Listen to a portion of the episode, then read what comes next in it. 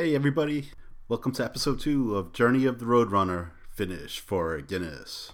We're getting closer to springtime. It was almost really warm this week. The sun was finally out, so it's going to be getting near awesome running weather, so you can't wait for that.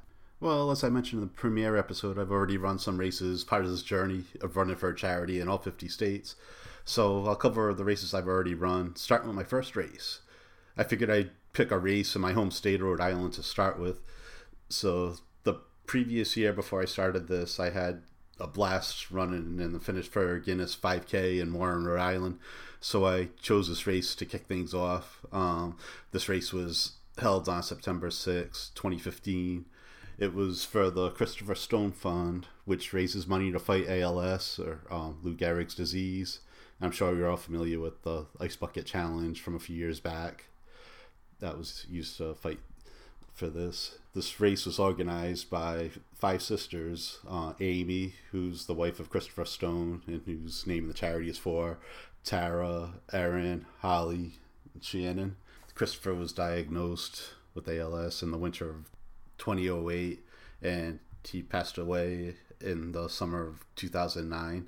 He was only 34 years old when he was diagnosed, so just way too young. But it's just incredible to find people out there like um, Amy gone through such a horrible tragedy, and then they turn it into something so positive and uplifting. Uh, this race is a lot of fun. Everybody has a blast.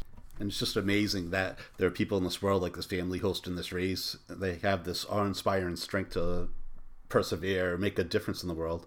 Most people in a situation like this, they lose somebody to an awful disease like this, they might mourn by shutting themselves out from the world and really who could blame them but it's just so inspiring to see um, people like this family take this situation and turn it into huge positive and make it a difference in the world and at the same time saving many lives in the future. Who knows? All in the honor of their family member that died. So it's um stories like these that are really inspiring me to go on with this journey and raise money because there are plenty other charities out there just like this. So I'd highly encourage you if you're into running, so try to find some races that um, raise charities for good causes like this. All right, so I'll talk about the race itself a little bit. Uh, it starts over by a marina, and which I love. I love being near the water, so it's pretty cool.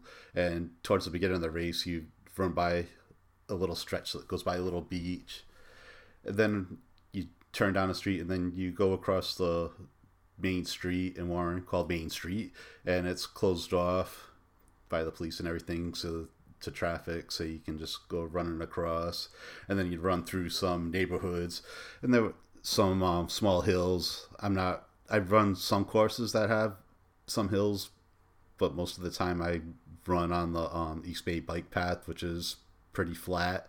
So I'm not too used to hills. I kind of hate hills, but um, these hills aren't that bad. So you're running through the neighborhoods, and um, I think there was like one water stop about halfway through, and then you run back down, and you go back across the main street, and then you end up finishing where you started. And in this particular race, I think I finished around 33 minutes.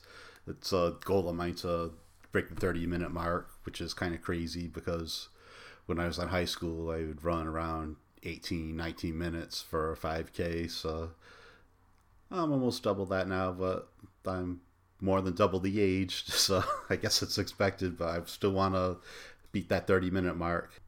Anyway, after the race, this race has the best food spread I've ever had so far out of all the races that I've done. They have a lot of good sponsors, including Blount's um, seafood restaurant, and of course you get your free Guinness or two or three. Depends how much you like your beer.